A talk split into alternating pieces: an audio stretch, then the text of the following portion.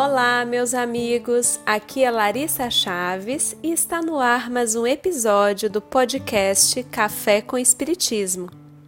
O texto que utilizaremos como objeto de estudo das nossas reflexões de hoje, intitulado Necessidade de Sublimação, é quase uma continuidade do texto que abordamos na semana passada sobre os espinhos da mediunidade.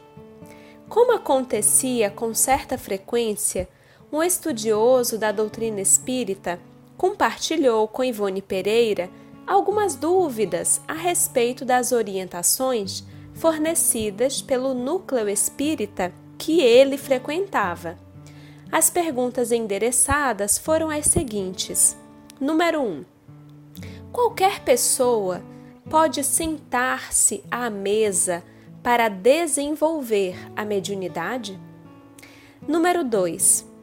É lícito aos médiuns fazerem experiências psicográficas sozinhos em sua residência? Pois no núcleo espírita por mim frequentado, há essa recomendação aos iniciantes, a fim de apressar o desenvolvimento mediúnico. Para responder a tais questões, Ivone vai retomar um pouco do capítulo estudado na semana passada, quando explicou que, se por um lado a mediunidade é um fenômeno natural, presente desde sempre na humanidade, por outro lado, a doutrina espírita nos ensina sobre a prudência e a vigilância necessárias a todo aquele que se disponha a servir de instrumento entre os dois planos. Vejamos as palavras de Ivone Pereira sobre o tema.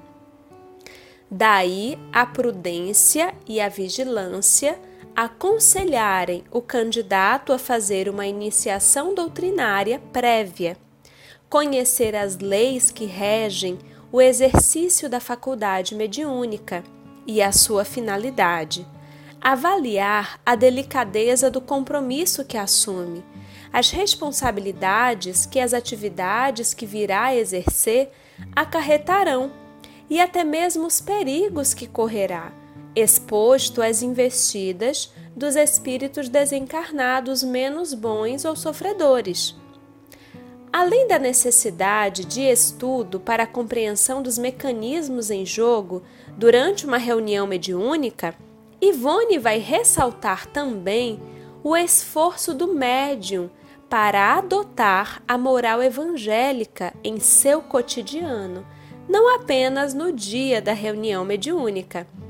De certo que os médiums ostensivos, como qualquer um de nós, não conseguirão agir perfeitamente, não é disso que se trata, mas do esforço por agir um pouco melhor a cada dia atraindo para si a sintonia com trabalhadores do bem.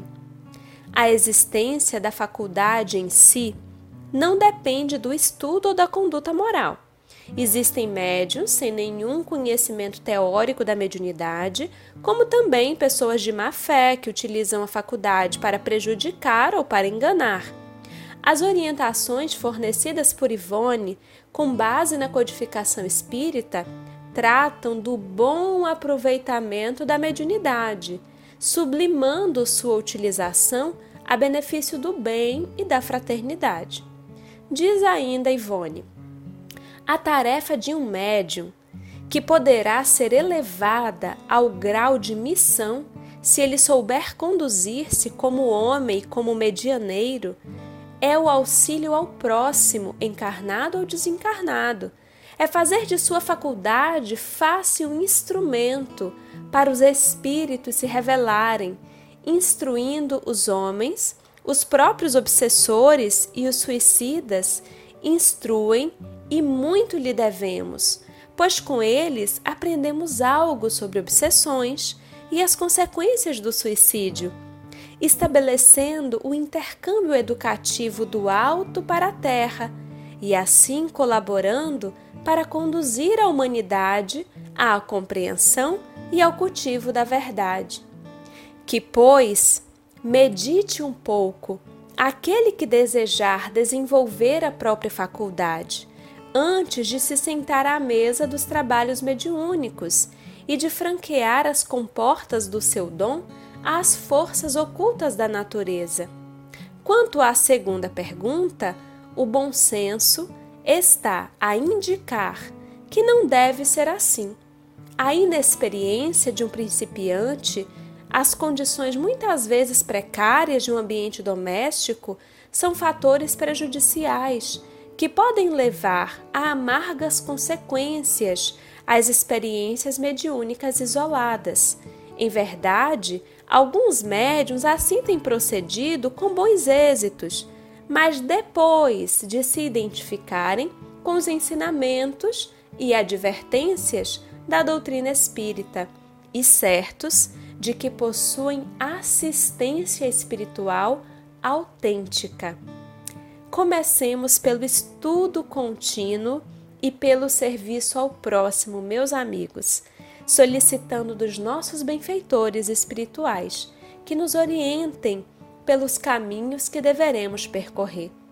Um grande abraço a todos e até o próximo podcast Café com Espiritismo.